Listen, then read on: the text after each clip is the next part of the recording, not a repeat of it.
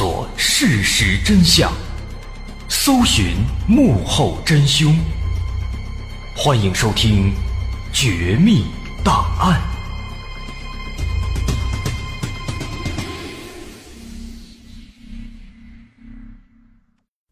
还原事实，探索真相。欢迎收听今天的《绝密档案》，我是大碗。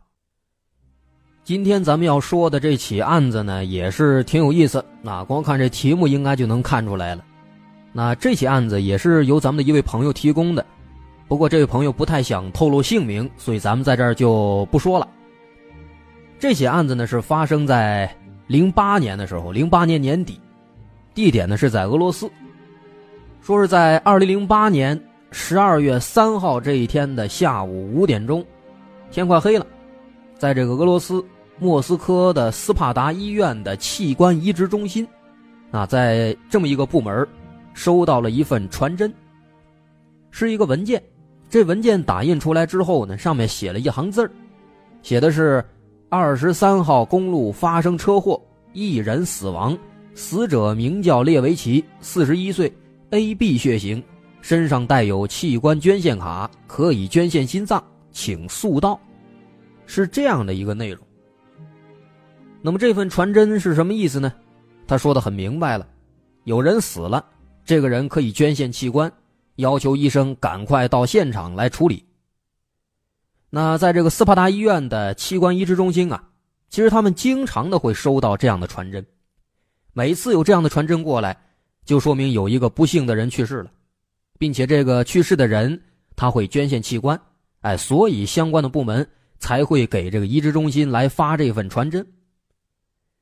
所以说呢，在每次收到传真之后，移植中心的医生们就要立刻赶往现场，把死者带回医院，取下他要捐献的器官，保存好。这一次呢也一样，在收到这个传真之后，移植中心的主治医师专家吧，叫索尼娅医生，他就带上自己的几个助手，马上就动身了。前往事发的这个二十三号公路。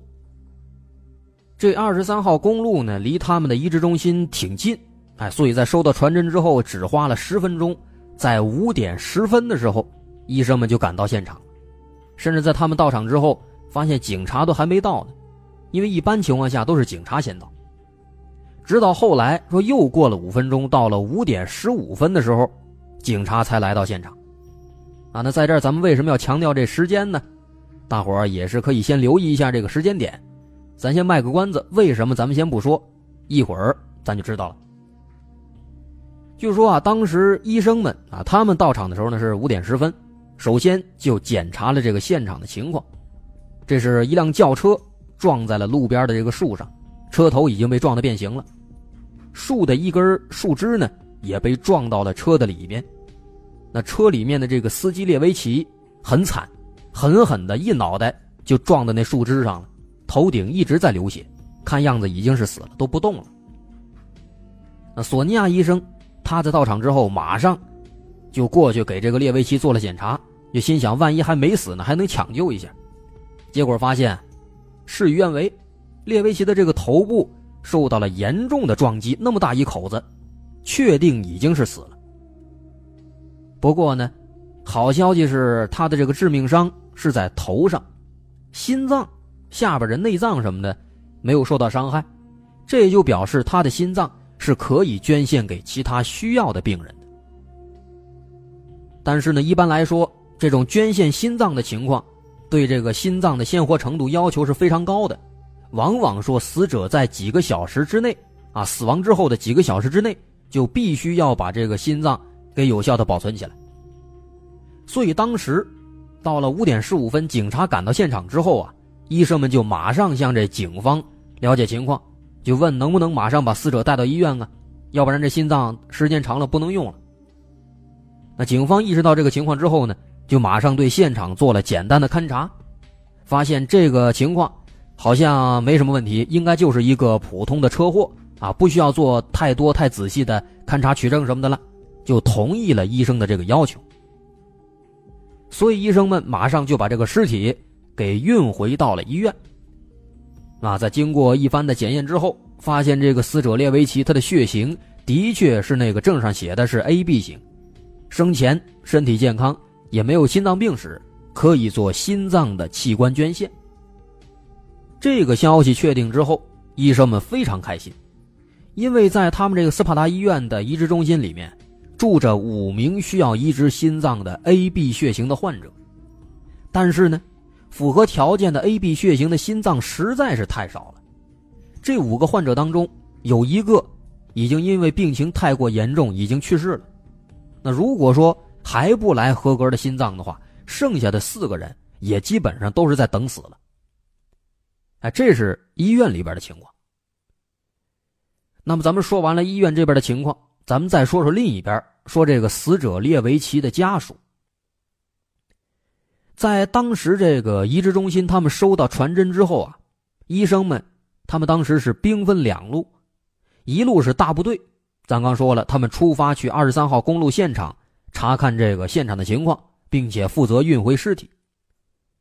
另一路呢，他们安排了一个护士，专门让这个护士负责把这个列维奇的电话、他家属的电话找出来，给他家属打电话，通知他的家属列维奇出车祸去世了，把这消息通知到。那当时呢，在五点收到传真消息之后，找了五分钟，到五点五分的时候，移植中心的这个护士终于是通过器官捐献的那个名单。找到了列维奇家的电话了，然后马上就打过去了，把列维奇出车祸死亡的消息就告诉了接电话的列维奇的妻子，叫库娃。当时库娃听到这个噩耗之后啊，在电话里面当场就哭得泣不成声啊，哇哇哭啊。甚至后来挂了电话之后呢，她还是无法相信自己丈夫已经去世、已经出车祸死亡的这个消息，所以抱着心里边的那么一丝希望吧。她就马上又给自己的丈夫的手机打电话打过去了。哎，可是万万没想到啊，她这电话拨出去之后，对面竟然接了，而且接电话的的确是她丈夫。当时库娃听到丈夫接了电话了，一下子懵了，心想：刚刚医院还打电话说丈夫死了，怎么现在还好好的接电话呢？于是她就赶紧问她丈夫说：“你现在在哪儿呢？在干什么呢？”她列维奇就回答说：“啊，我现在开车呢，正在回家的路上。”啊，听到这番话，库娃终于是放心了，这才把电话挂掉，心里边琢磨：那丈夫明明活得好好的，怎么会有人打电话说丈夫出车祸死了呢？这肯定啊是有人在恶作剧，实在太可恨了。这个，但无论如何呢，哎，幸好这是虚惊一场，丈夫还好好的。不过呀。库娃这心里边，他这么想着，还没平静下来呢。没过几分钟，到了五点十五分的时候，啊，注意这个时间，五点十五分的时候，警方正好刚到现场。五点十五分的时候呢，库娃又接到了一个电话，这一次是来到那个现场的警方打过来的。那，警方刚到现场就给他打了一个电话。警察在这电话里就说：“说夫人啊。”很抱歉的通知您，您的丈夫出车祸已经死亡了。那库娃在这边一听，立马就急了，心想这肯定又是恶作剧，于是就跟对方说：“说你不要开玩笑啊，这一点都不好玩。”结果没想到啊，对方还回答说：“不是夫人，我们没有开玩笑，我们确实是二十三号公路的警察，您的丈夫真的出车祸了，人已经被送往医院了。”听到警察的这番话，库娃一下子就愣住了。回想刚才医院的护士打过来的那个电话，他顿时就感觉是毛骨悚然啊。为什么呢？您想啊，那护士五点五分的时候打电话打过来，说丈夫死了。五点五分挂电话之后，库娃给丈夫打电话，发现丈夫没死。现在五点十五分。警察又打电话过来，说丈夫死了。这时候丈夫是真的死了，警察作证。也就是说，丈夫是在五点五分到五点十五之间死的。可是五点五分的时候打电话的护士，她怎么会知道几分钟之后丈夫会死呢？这个太奇怪了。库娃是越想越害怕呀，所以马上就把自己的这个发现、这个恐怖的地方跟警方说了。那警方在得到消息之后，他们也感到很奇怪，于是马上就赶到医院，找到了打电话那个护士，就问他情况。可是咱们知道啊，这护士确实也没说谎，因为那个传真的确是早在五点钟五点整的时候就发过来了，说她丈夫已经死了。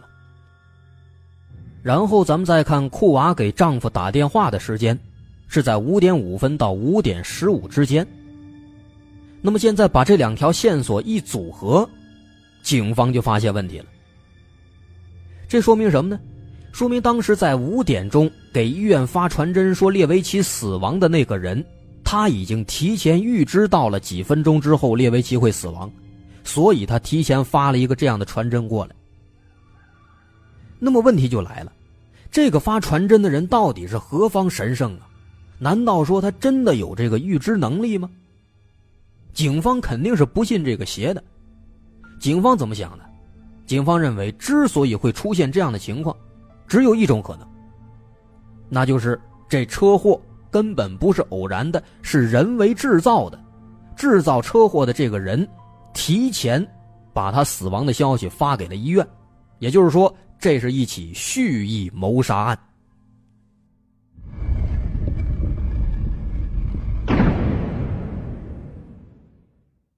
这个事情发展到这儿，这可就有点意思了。那警方为了找到这个凶手，他们首先就调查了这个死者列维奇的交际网络，先查一查有没有可能是报复杀人。但是排查一圈之后，没有任何结果。然后警方就想到了当时给医院发传真的那个来源地，从哪儿往这儿发的？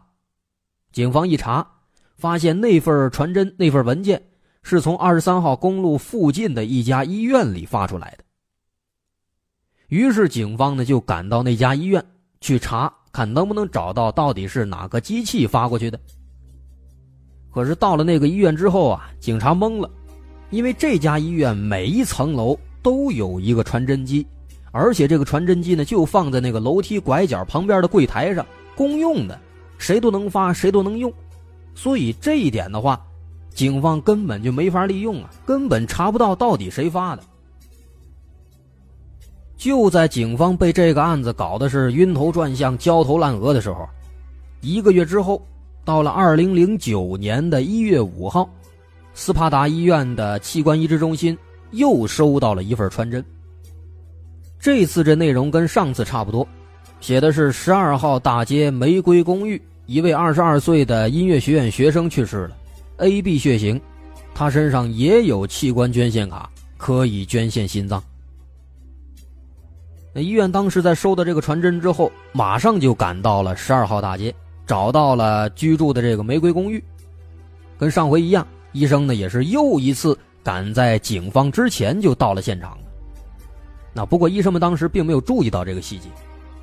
当时呢，他们进到现场之后啊，发现房门大开，有一个年轻的女孩正倒在她这个卧室的地毯上面，看起来情况非常不好，头部。有被硬物重重击打的一个痕迹，血流了一地，已经死了。不过医生们进一步检查，发现他的身体还没有完全僵硬，还没变凉。这说明什么？说明他刚刚死亡不久。哎，刚刚死亡就被人发现了，并且第一时间通知了医院了。这样的情况可真的是少见，因为一般来说都会先通知警方嘛。可现在警方没来，医生先来了。不过呢，救人要紧，医生也管不了那么多了。当时呢，就先把这女孩的衣服给解开了，想查看一下身体进一步的情况。结果这一解开啊，就发现了一件非常诡异的事情。他们发现，在女孩的胸口上面有一个青色的手掌印。这个手掌印是着实的吓了在场所有人一跳啊！为什么呀？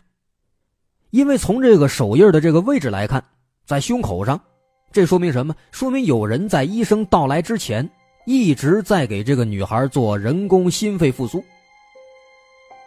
那么这个人是谁呢？他为什么要给他做心肺复苏呢？这个人是凶手吗？估计不是凶手，因为如果说这个人是杀人凶手的话，他为什么杀了人之后还要给他做心肺复苏呢？没这必要啊。可如果不是凶手的话，他为什么又要在医生到来之前就离开呢？他也没这必要啊。这个情况让医生们感到非常奇怪。不过呢，哎，鉴于上回那个列维奇的那个车祸的情况，这次他们也没有直接去处理尸体，没有直接搬运尸体，而是打电话向警方询问情况。结果没想到啊，这电话打过去之后，人警方都不知道这回事这一听说哦，这死人了，这才马上赶过来。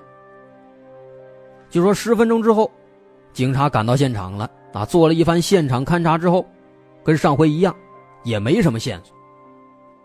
不过幸运的是什么呢？这一次案发的这个地点，和上次车祸的那个现场，这俩地方离得不太远，所以呢，来处理的这些警察都是同一个派出所的，啊，当然人家俄罗斯。是不是有派出所这个机构这个说法，咱不清楚。总之呢，就是说这两次来的警察都是同一个局的，同一个地儿的。所以说啊，这次呢，警察来到现场之后，看到这个情况，立马他就联想到了一个月之前发生的那场车祸的情况。这两起案子一对比，警方就发现了一些奇怪的问题。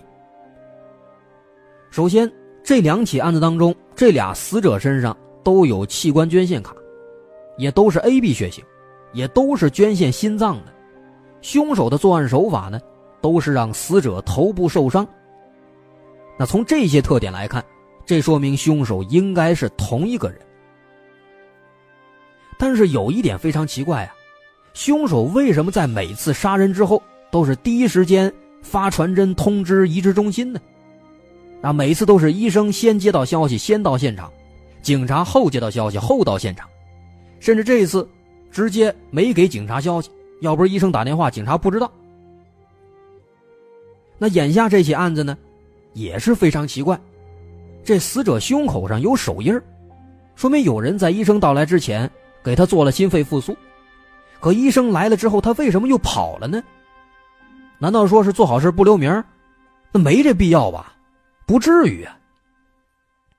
所以这个情况让警方真的是感到不知所以然，不清楚是怎么回事。他们就推测这凶手到底是个什么人呢？为什么要这么干呢？这是一个什么性质的案子呢？他图什么呀？那根据这些信息吧，这些线索，警方就试着做了一下推测。首先呢，可以肯定这个凶手，他对斯帕达医院，具体到移植中心，对这个机构。啊，肯定是有一定了解的。他知道每次有这个死者可以捐器官的时候，都会有一些部门用传真来通知移植中心，所以呢，这个凶手也是用传真给移植中心发的消息，而且很明显，他知道怎么把消息发过去，甚至这个发传真的这个内容的格式还都很标准。这就说明这个凶手很有可能就是医院内部的人。或者也有可能是经常会来医院的人，经常在医院的人，也就是说呢，有可能是医院的医生、医院的工作人员，也有可能是医院里的病人或者病人家属，这些人都是对医院有一定了解，都是长期在医院的。另外，再看这两个被害人的情况，都是头部受伤，都是 AB 血型，都是捐献心脏。心脏都没有被损害。那么现在把这两条线索一结合，警方一看啊，脑门上灵光一闪，明白了。警方推测，这个凶手杀人的目的，应该不是为财，也不是为了报仇，应该是为了给这些 AB 血型的病人找到一颗能够移植的健康心脏。也因此呢，在第二起案件当中。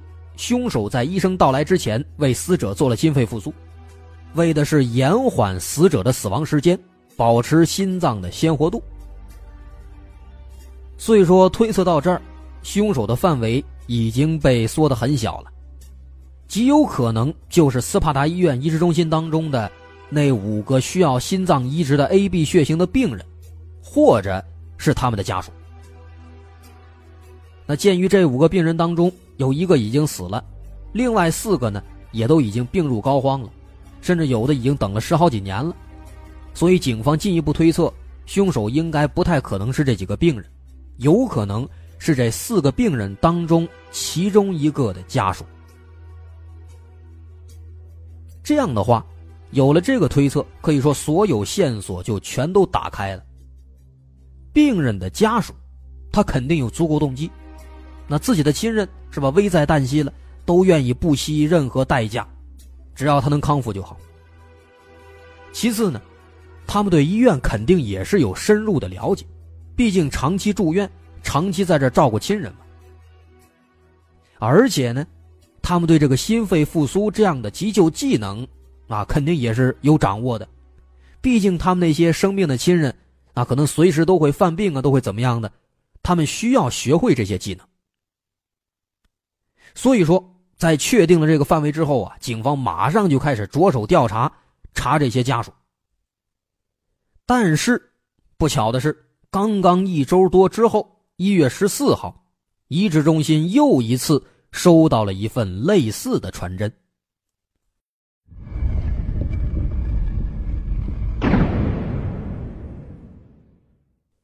这次的事发地点也不远，也在附近，在旁边的一个建筑工地上。医生当时赶到现场之后啊，看到那儿有一个三十多岁的一个男人正吊在一根钢筋上，头上哗哗流着血，双手双脚什么的，哎，悬在半空当中，在拼命的来回挣扎。那看到这个情况，当时医生马上就冲过去，把这个人给救下来了。所以说呢，这次非常幸运。他们把当事人给救下来了，并且人也没死，后来还康复了。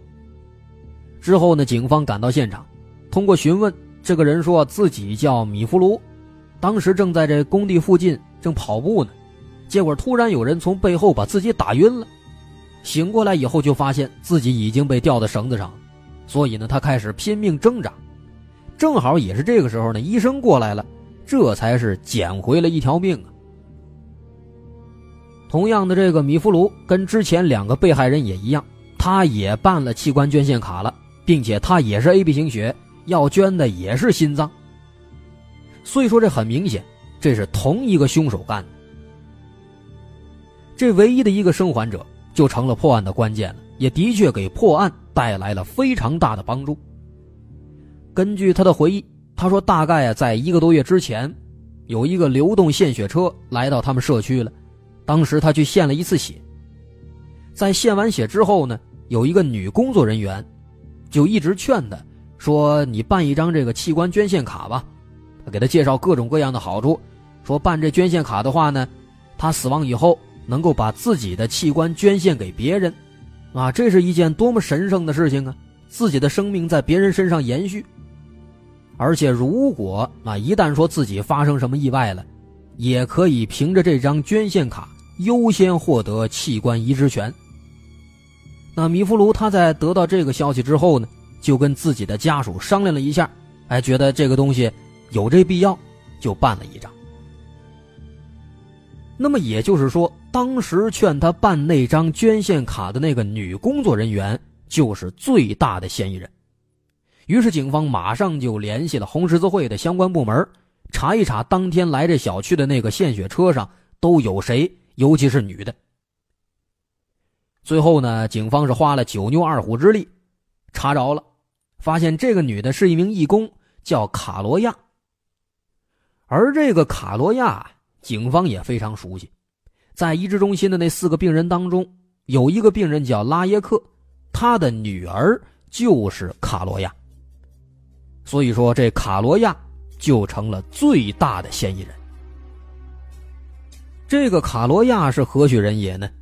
当时他是二十二岁，是当地医学院的学生。他的父亲拉耶克五十岁了，已经在医院里面住了好几年了，一直在等心脏的移植。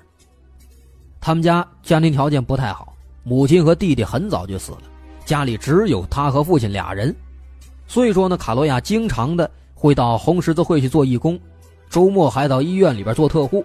赚点钱来维持家里的生活，直到二零零八年年初的时候，卡罗亚父亲的病情突然恶化，医生说必须在一年之内啊给他移植一个心脏，要不然有可能有生命危险。那现在呢，转眼到了零九年了，那换句话说呢，他父亲的最后期限都快到了。所以说，从这个情况来看的话，卡罗亚是完全有动机这么做的。所以在案发几天之后，一月十九号，警方就找到了卡罗亚问话，问他说：“一月十四号案发那一天，你去哪儿了？”卡罗亚回答说：“那天啊，啊，突然接到医院通知说父亲发病了，所以就赶快到医院去照顾父亲。”那警方后来专门找医院去核实这个情况，结果人医院说，当天卡罗亚的父亲人家并没有发病，卡罗亚也没来医院，所以说很明显。他这是在撒谎啊！所以在当晚九点钟的时候，警方又一次来到卡罗亚家里，向他询问情况。不过这次还没等警察进门，警察在门口刚要敲门，突然之间，就听见屋里边传来一声沉闷的枪响。听到枪响，警察意识到这事情不对劲啊，出事了，马上就冲到屋里，结果发现卡罗亚已经开枪自杀了。不过，这个案子并没有这样结束。卡罗亚留下了一封遗书，说明了这个事情的真相。卡罗亚说，在自己八岁那年，妈妈和弟弟在一次车祸当中丧生。他十七岁的时候，父亲被诊断出心脏病。为了有一天能够拯救父亲，他专门读了医学院。但后来他明白过来，心脏移植不只是个技术问题。还需要捐献心脏的供体。零八年年初，卡罗亚的父亲他的症状开始恶化了，需要在一年内接受心脏移植。可是，一直等到年末，还是没有合适的心脏能够供他移植。于是，卡罗亚当时就去移植中心去问有没有其他办法。结果，医生告诉他没有别的办法，器官移植是通过电脑网络来分配的，他只能等。而且在剩下的四个病人当中，他爸爸排第四个，短期之内得到心脏的希望是非常渺茫的。所以说，当时卡罗亚为了挽救自己父亲的生命，逼不得已之下，他就想了一个办法，专门去杀害那些 AB 血型的人，用他们的心脏来拯救自己的父亲。可是要这么做的话，他首先得知道谁是 AB 型血。其次还得保证这些人愿意捐献器官，所以他每周啊都会到这红十字会做流动献血的义工。一旦说发现了 AB 血型的，就千方百计的劝他们办一个自愿捐献器官的一个证明。那办妥之后呢，他就偷摸记下这些人的地址，然后跟踪他们，找机会下手。那如此一来呢，杀到第四个人的时候，在他的计划里。就能够轮到他的父亲移植心脏了，而且顺便他还能再多救三个人。他在遗言里说：“为了一颗健康的心脏，父亲等了很多年，现在眼看就要等不下去了。为了救他，我什么都愿意做。我知道犯了罪，不求宽恕。我现在唯一的办法就是用自己的心脏来救他。我知道。”器官移植法里面有一条说，亲属具有优先权。我是 AB 血型，我希望我死后能把我的心脏移植给父亲，并恳请你们不要把真相告诉他。所以说，就这样，这个案子就这么破了。第二天，卡罗亚的父亲拉耶克就被推到了手术室，做了心脏移植手术，心脏的供体就是他女儿。后来，医生替卡罗亚也撒了谎，告诉拉耶克说，他女儿在他手术前一天出车祸去世了，给他移植的就是他女儿的心脏。那么到这儿，这个故事就结束了。卡罗亚爱他父亲，拿出自己的心脏，这是对的，但是在此之前，他却先想到要杀人来满足这个条件，这不管在法律上还是道义上。他都应该受到谴责，受到惩罚。好，到这儿，这故事咱们就讲完了。我是大碗，当然，这个故事它的真实性，后来查了查，还是有待商榷。但无论如何，当故事来听吧。希望大伙儿能喜欢。如果您喜欢我们的节目，欢迎关注我们的微信公众号，在微信搜索“大碗说故事”就可以关注了。好，咱们下期见。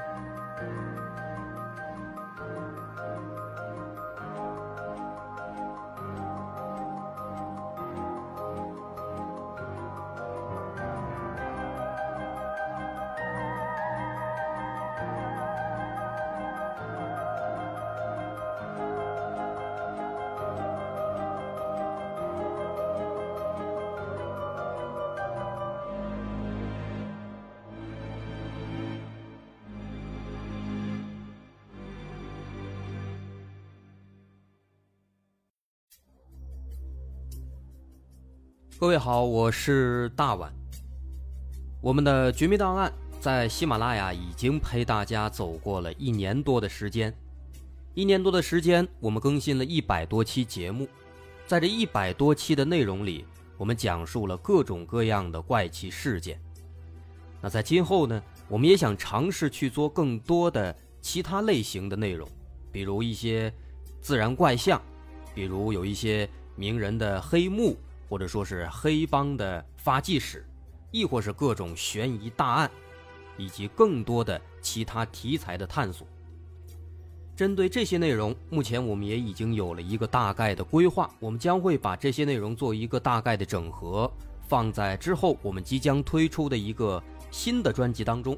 这个专辑的名字暂定叫做《绝密档案：深夜调查局两百家尘封的未解之谜》当中。需要说的是，这个新专辑我们决定在喜马拉雅作为会员节目进行独家播出，总计有两百多集的内容。专辑上线时间将会在不久之后的九月九号，大家届时可以在喜马拉雅搜索关键词“绝密档案深夜调查局”，就能够找到这部新的专辑了。在上线前的这段时间当中，也欢迎大家添加我们喜马拉雅工作人员的微信。X m l y 零三三零，也就是喜马拉雅四个字的拼音的首字母加零三三零，x m l y 零三三零。添加微信之后，工作人员将会把大家拉进喜马拉雅官方的粉丝群，届时将会有不少福利活动，送喜点、送签名书等等其他惊喜在等着大家。需要特别说明的是，新专辑。将会是喜马拉雅的会员专辑，也就是说，如果您是喜马拉雅的会员，就可以免费收听本专辑。目前，喜马拉雅的会员价格为每个月六块钱，六块钱就可以听到我们的两百多集故事，也是很划算了。希望大家能够多多理解，多多捧场。九月九号，我们不见不散。